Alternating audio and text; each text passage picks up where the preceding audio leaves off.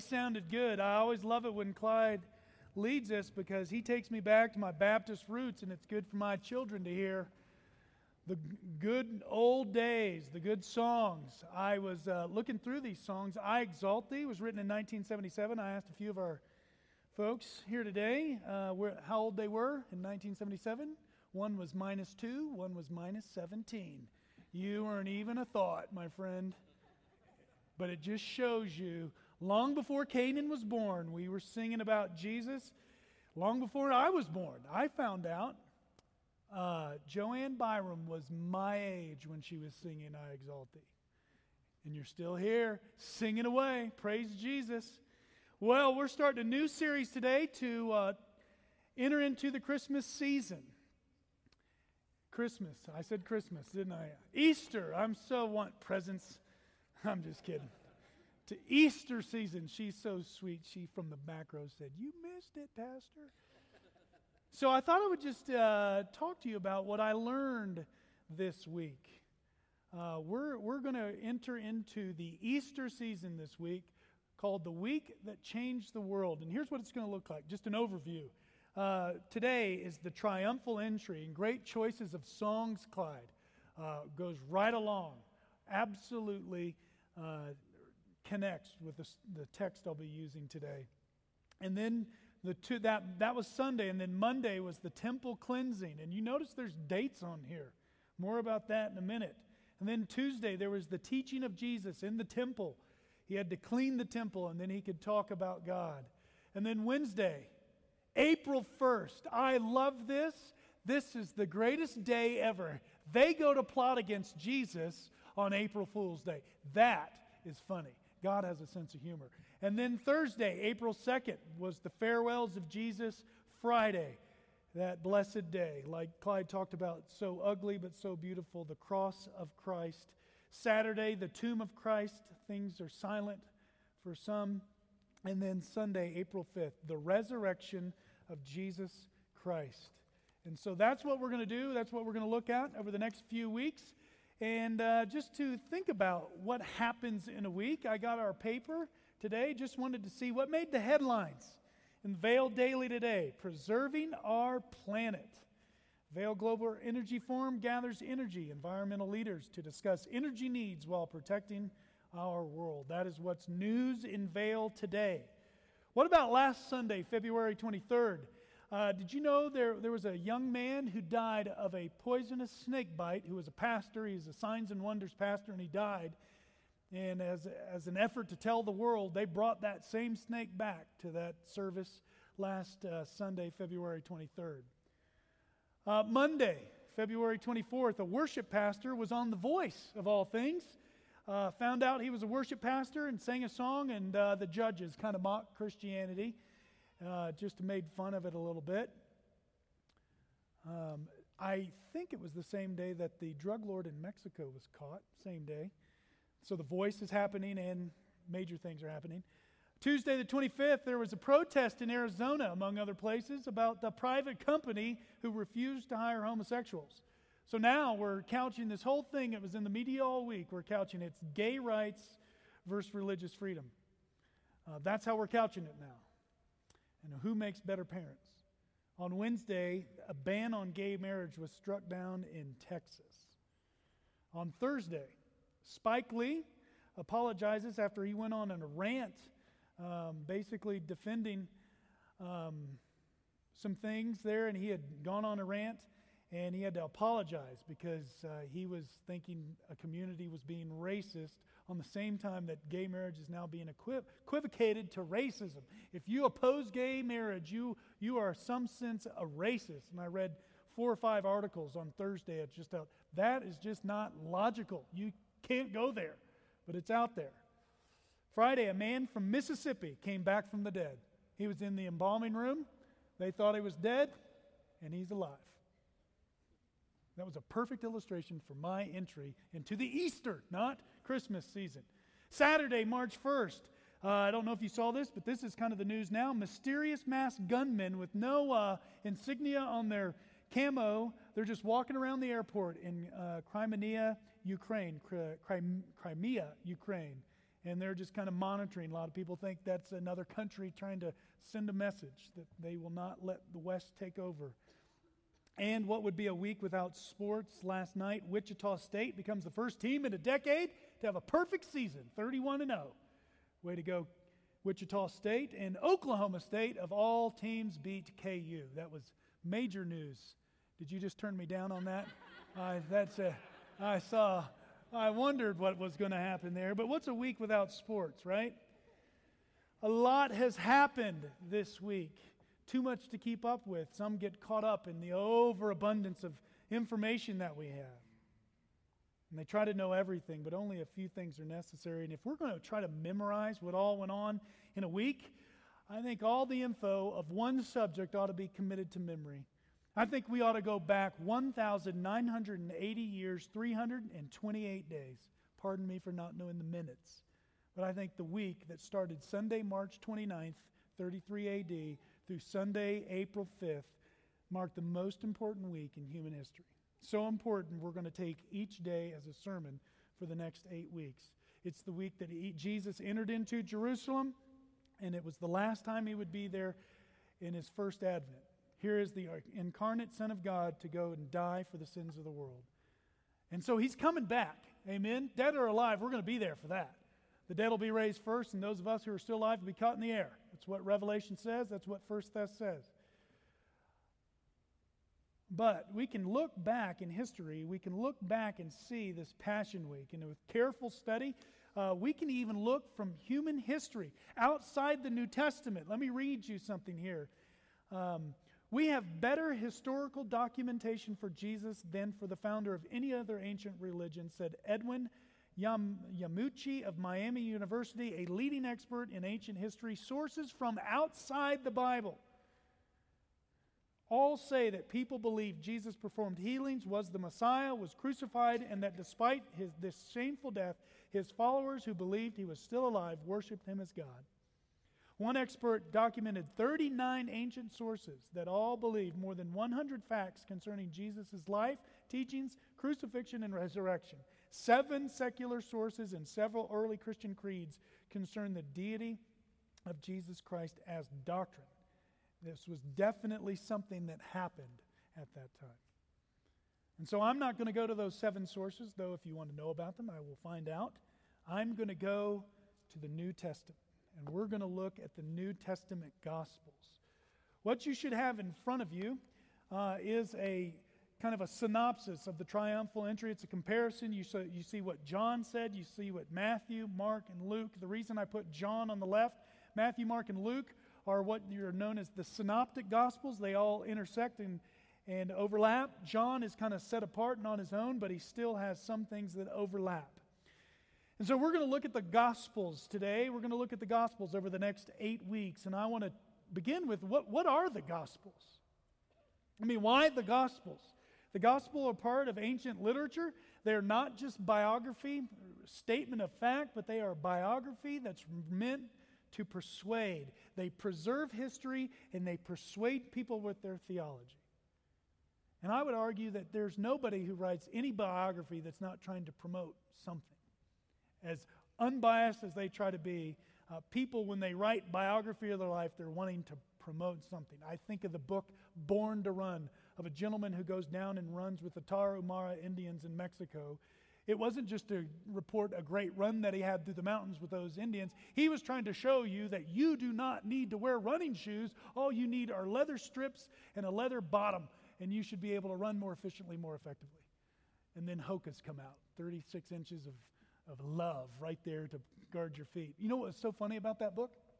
He writes that book and he runs it with other people who actually run in running shoes. And he gets on the bus and he's making this promotion for uh, barefoot running, and his feet are all bloody. I'm like, I know why your feet are bloody. It's because you didn't have shoes on.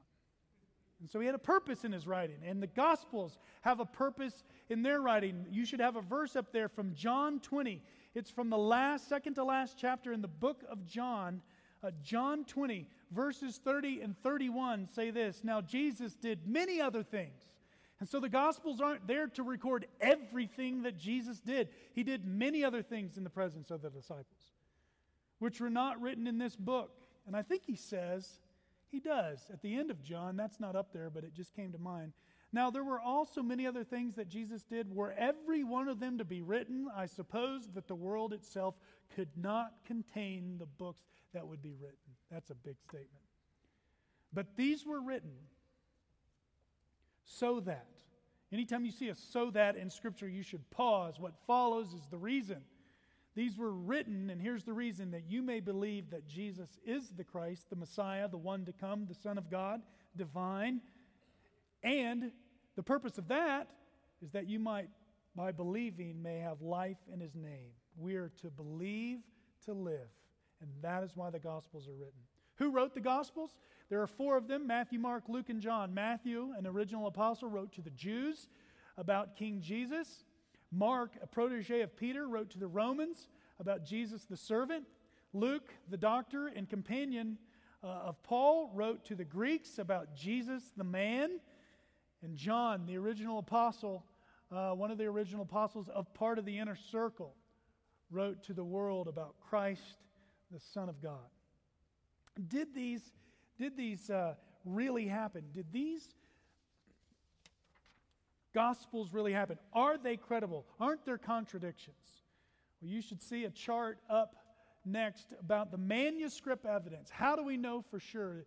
There's a chart up here, and we I passed it out in the Sunday school today. But the manuscript evidence that we have for the New Testament to show was the New Testament something that was read, reliable, and around at that time? You see from this chart, can you see it? You can see clearly. Look at that.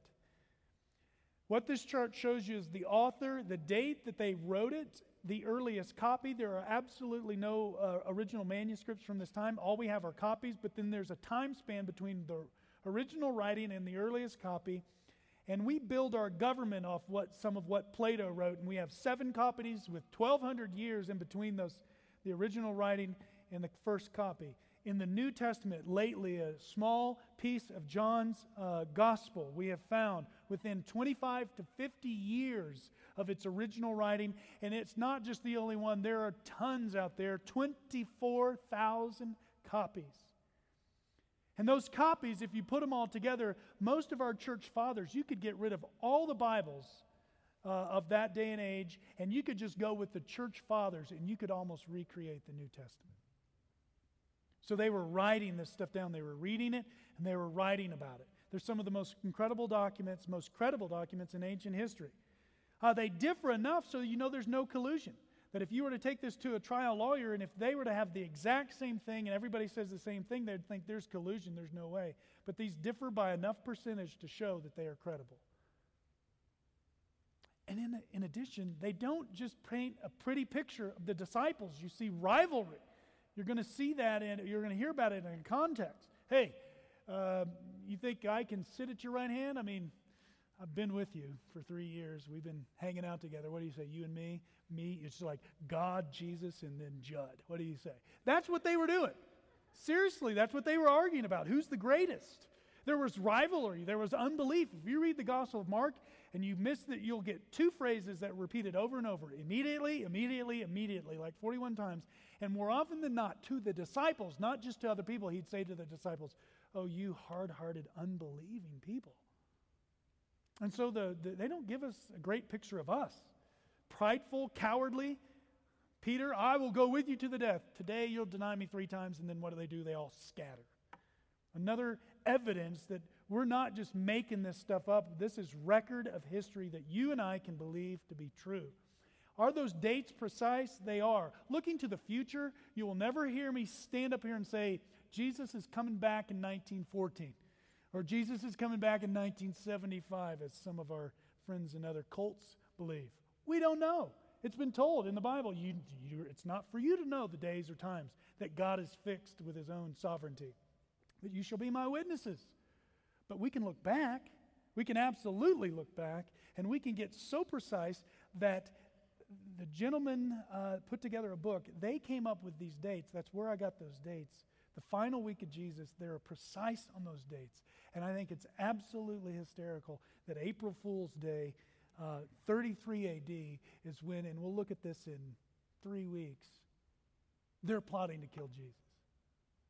That's called humor. You're supposed to laugh. You should be rolling right now. That's funny.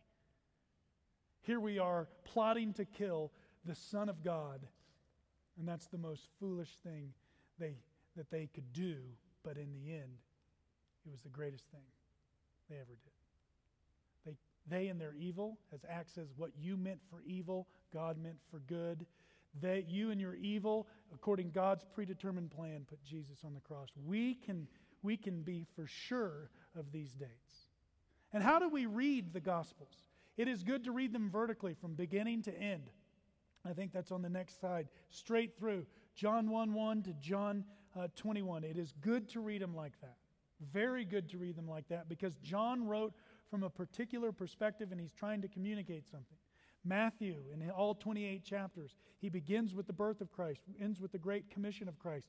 He does it a little differently for the with a little Jewish flavor. Mark does it differently for Romans. Luke, the most detailed of all of them for, for the Greeks, does it. So it's good to read them vertically, straight through. But it's also good, and that's why you have this handout, to read them horizontally, together, side by side, so you can pick up on the nuances. Now, I want to sh- tell you that not some people go too far and trying to make, when you read it uh, side by side, they try to fit everything in and they're just working too hard. Uh, I think of people who hear Jesus' Sermon on the Mount in Matthew 5 through 7 and they try to connect that to Luke and they try to make these connections. Those were just two different sermons. If you look at them and take a big picture view, those were just two different sermons uh, written that Jesus did over a different amount of time. And that's okay. Jesus can preach the same thing twice. I've done it before. Trust me, if somebody calls me and says, Hey, can you come over and do a sermon? I, I went a couple years ago and did a sermon. I did a sermon there that I had just done here. That's pretty smart, huh? That's pretty wise. So, Jesus is a practical guy. And so you can't always try to mesh them together, but when they're tight and they're together and they're talking about the same thing as we see from the triumphal entry, entry to the resurrection of Jesus, you can combine them. And that's what we're going to do during this series. I'm not going to promise it, but I hope to have every week something like this so you can follow along right there. You don't need to look up on the screen because we'll be bouncing back and forth between the four Gospels. But before we do that, I want to set the context because each Gospel gives a different context. In Matthew, in Matthew chapter 20, right before Matthew 21, people, Peter had just said, uh, the disciples had left everything to follow Jesus. What's in it for us? And he said, You, there's something for you a, a fruitful end, so to speak. But he tells about the parable of, of those who worked in the vineyard, and then he ends it with the first shall be last and the last shall be first. And the idea is if you've committed to Jesus, and you've been walking with Jesus for 50 years, praise the Lord, and you've committed to Jesus. But if someone were to commit to Jesus today and walk 10 minutes, they may receive the same reward because that's how the owner has assigned it. And then Jesus in Matthew 20, for the third time, tells of his death his disciples, and I, I resonate with them on this, are kind of dense sometimes. They just didn't get it. And you'll even see it today. They didn't remember this until he had resurrected. Third time, I'm going to die. And then you have uh, James and John, their mother, come up. And uh, hey, want to get good seats in eternity? Kind of like, hey, you guys are going to the Lego movie. Could you show up early and get us good seats? Could you do that? That's what his mother did. And, and, and, and uh, I believe it was uh, Mark we get more insight because it wasn't just Mama there, James and John were there too. Hey, yeah, so eternity is going to begin. Uh, what do you say? We sit next to you. Wouldn't that be cool? And then in the end of Matthew, which is great, he heals a blind man. Luke tells us about Zacchaeus, the wee little man who couldn't see, so he climbs a tree to see. And then he tells the parable of the 10 minas of what are you going to do with what God has given you. Mark, he teaches on divorce. He says, Let the little children come to me. He talks about the rich young ruler. Again, he tells of his death the third time. And then in John, what is really setting up this triumphal entry, John tells us that there is a man, his friend named Lazarus, who has died. And it says in John 11, when Jesus heard that John has died, he waited another few days. And it was the idea that he wanted to wait till people would know he was truly dead, so when he would raise him from the dead, they would see that this is the Messiah, the one who's come. And on the long the way, he tells Mary, or actually he tells Martha, I am the resurrection and the life.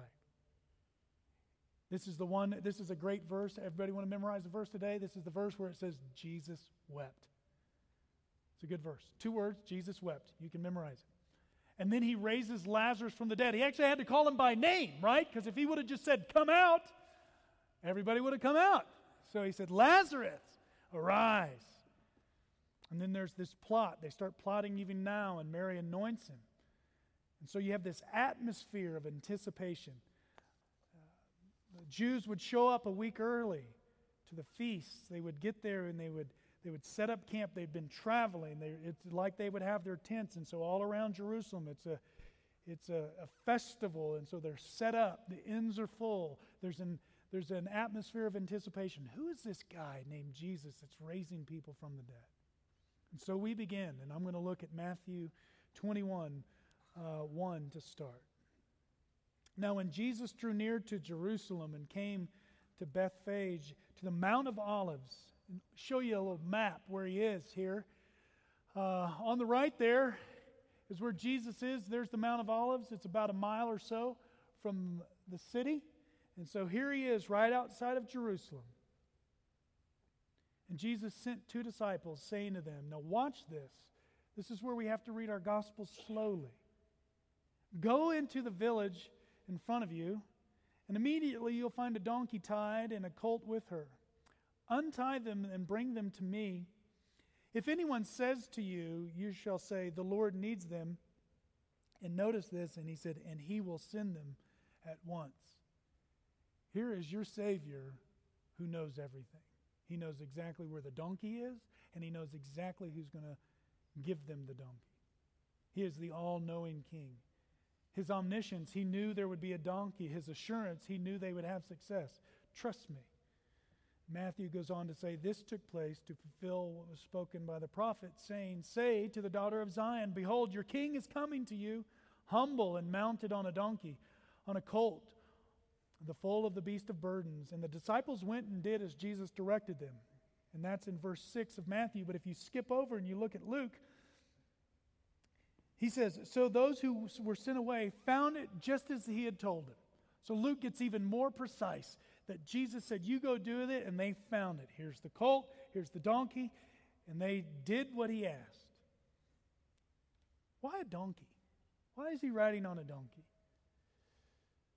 Well, if we were to go back to 1 Kings and read 1 Kings 1 33 and 34, you see David, when he's wanting Solomon to be established as king, and the king that is David said to them, Take with you the servants of your Lord and have Solomon my son ride on my own mule, ride on my donkey. Have Solomon my son ride on the donkey and bring him down to Gihon and let Zadok the priest and Nathan the prophet there anoint him king over Israel. Then blow the trumpet and say, Long live King Solomon. When there was a jockeying for who was going to be the true king, that's how First King begins. David the reigning king puts his son on the donkey and says, Long live him as king. And so Jesus gets on a donkey because he wants to let the Jewish people know, I am the one you've been waiting for. I am the Davidic messianic king. And you notice what it says, and I put the original Zechariah 9 9 up there. It says, Rejoice greatly, O daughter of Zion. Shout aloud. Remember that, shout aloud. Because if you were to read these four texts together, there's loud crying, there's shouting. O daughter of Jerusalem, just to shout, Behold, your king is coming to you, righteous and having salvation is he. Here's the one you've anticipated. And here is how it describes him humble and mounted on a donkey, on a colt, the foal of a donkey. Not only is he the all knowing king, he is a humble king. That he could have come into Jerusalem any way he wanted, but he understood to fulfill Zechariah 9 9, he would himself, the all knowing king, submit to what the Word of God says. That should fascinate you. Jesus was driven by the Word of God. Jesus, knowing the Bible, lived out what the Bible said. Number one, he knew it and he lived in light of it. And so when he comes back to verse 8 of Matthew, there's a crowd. Most of the crowd spread their cloaks on the road, and others cut branches from the trees and spread them on the road. Luke says it was the disciples, and they were rejoicing with joy. And the crowds that went before him sat that, and those that followed him were shouting. So you had the crowds here, and he was coming, and so they were shouting as he passed, and you had these crowds anticipating as he was coming, saying, Hosanna, which means save now to the Son of David. They recognize him. This is the King. Blessed is he who comes in the name of the Lord. Hosanna in the highest. There's this anticipation. He's the one that's going to save us. But he's mounted on a donkey. He didn't come on a horse.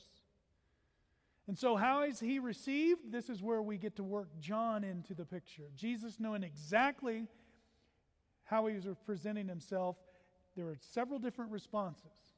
And so we look at John. It says the next day, after dinner, the next day after he had dinner with Lazarus. So you raise, how would you like to be Lazarus? Right? You're, you're dead. You get raised. What do you think they, do you think they talked at that dinner like, yeah, it's, sorry, dude, you're going to have to do this again. But I'll raise you again and we'll be in eternity forever. That's crazy.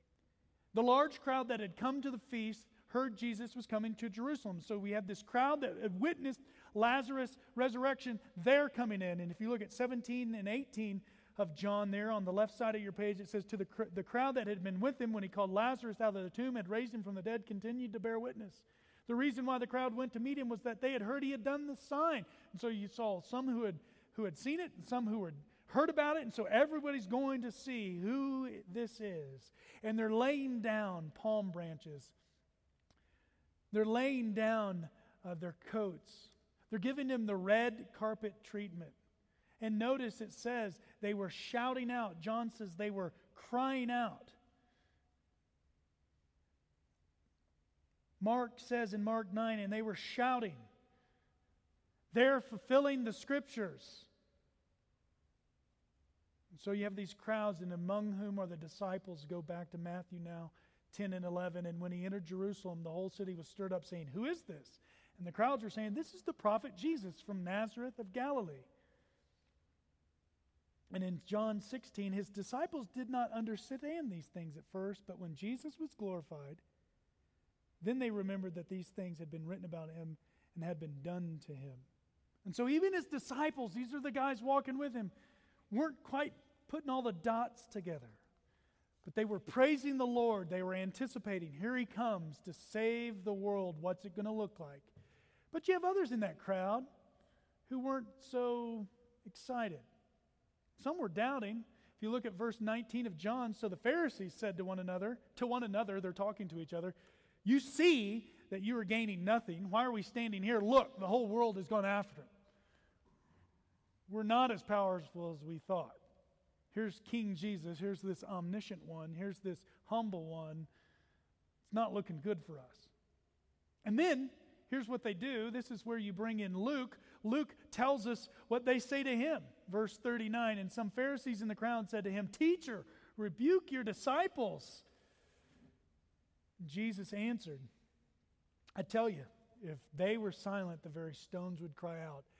This is the moment of history if I were to hush them, the temple, the rocks, the mountains, the whole world would cry out.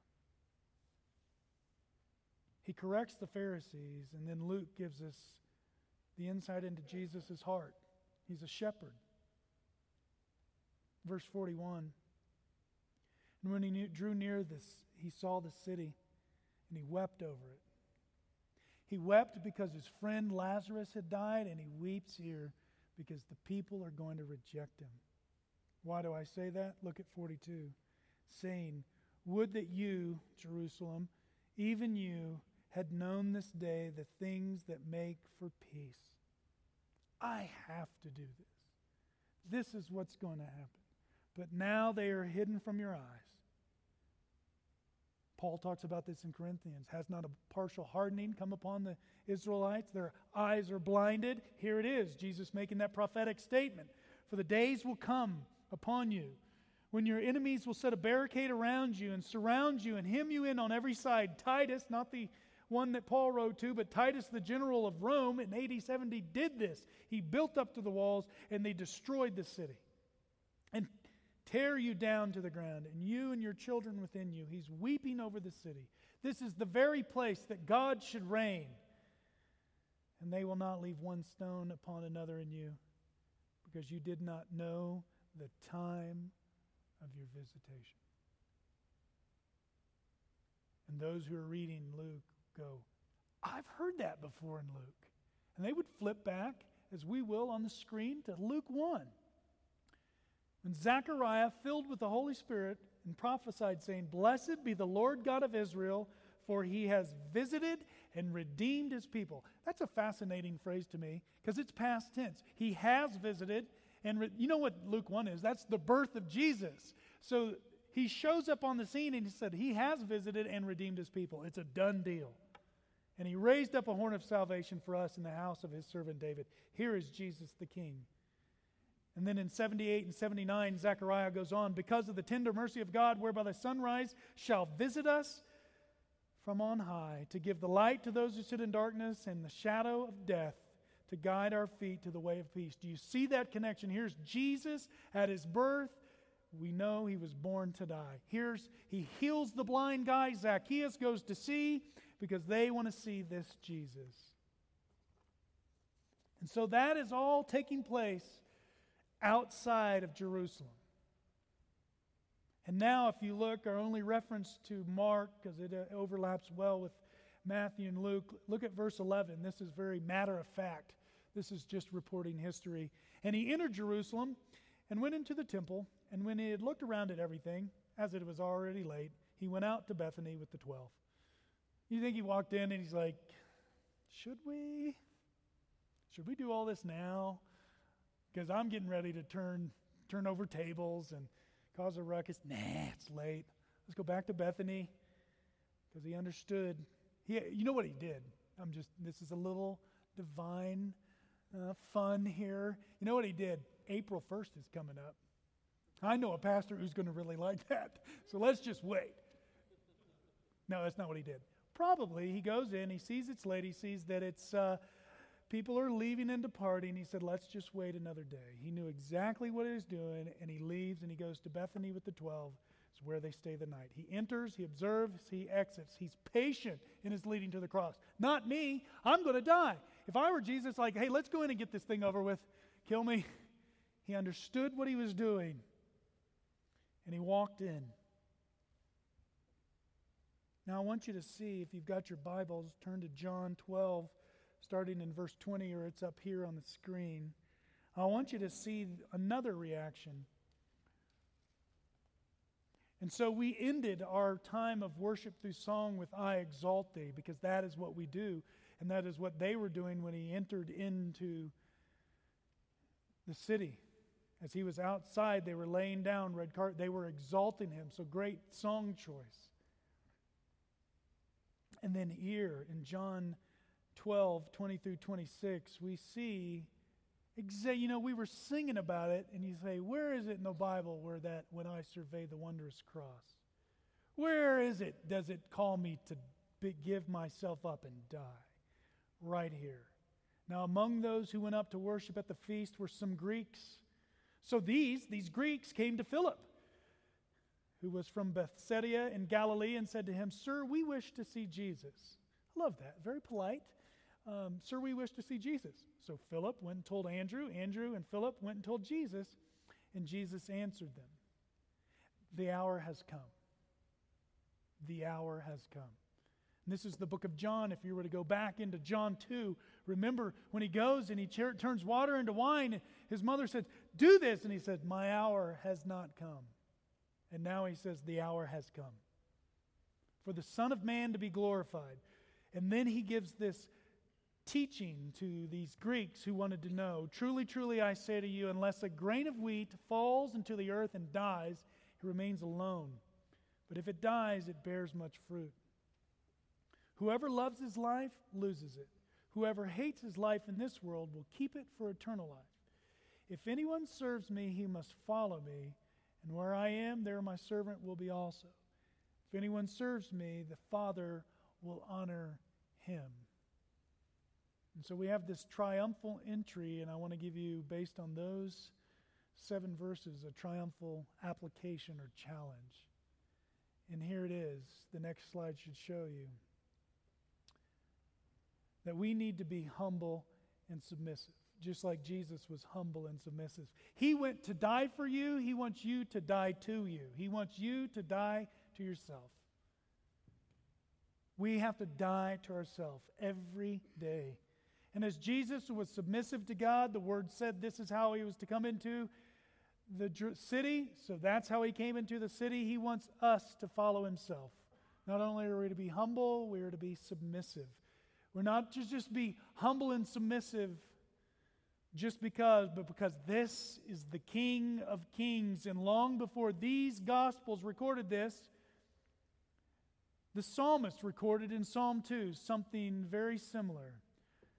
It says, Now, therefore, in Psalm 2:10, O kings, be wise, be warned, O rulers of the earth, serve the Lord with fear and rejoice with trembling. I love that. Serve with fear, reverence. God is God, He can do a whole lot of damage. Rejoice with trembling. It's in the Bible. Rejoice with trembling. Have joy, but have it on trembling knees because you serve the King of the universe. Kiss the Son, lest he be angry and you perish in the way, for his wrath is quickly kindled.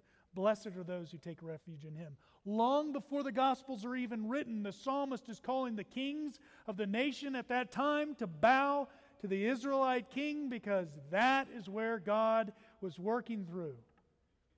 And so here's Jesus, the King of Kings, comes, and it's very similar. The first time he's mounted on a donkey and has no weapon, he's coming back on a horse and he's got a sword. And the call is for us to humble ourselves and to submit now. And the third thing it's calling us to do is to serve. If anyone serves me, he must follow me, and where I am, that will there will be my servant also. We are called for a purpose. The world is the exact opposite. They aren't humble, they aren't submissive, and they aren't purposeful. They're prideful, they're rebellious, and they're entitled. We deserve this. I woke up this morning. I'm entitled to something. I live in America. Arr. But Jesus calls us to the exact opposite of the world. We're to be humble, submissive, and purposeful. Humble, submissive servants of the Lord. Jesus even said, uh, you know, Mark 10 here, the context, I could have gone back. Jesus even said, I did not come to be served, but to serve and give my life as a ransom for many, enter in the triumphal entry. He makes a promise if anyone serves me, the Father will, will honor him. That's the fourth thing. As Jesus was glorified, if we serve God, he will honor us. That's the triumphal promise. God will honor us. And Proverbs 15:33 ties this idea of humility and honor together, and that's where I want to end today. Proverbs 15:33 says this: "The fear of the Lord is instruction in wisdom, and humility comes before honor." And you see that. Jesus coming, the omniscient, all knowing King, humbly, and he will be honored. As Philippians says, he gave up what was his, he went to the cross, even death on a cross, and therefore God highly exalted him. Jesus came and received honor from God and from man. And the initial visit to the temple set the stage for the incredible events of the rest of the week. More on that next Sunday. Father, help us, enable us. You've given us the Holy Spirit to convict us of our sin and to comfort us. Help us to be those humble, submissive servants of Jesus. You are opposed to the proud, but you give grace to the humble. Therefore, let us humble ourselves under your mighty hand. You will exalt us at the proper time. Your word says that. And let us cast all our anxieties on you. And I thank you for the promise because you care for us. Pray now as we go this week, Lord, we would live in the joy of knowing that our King has come.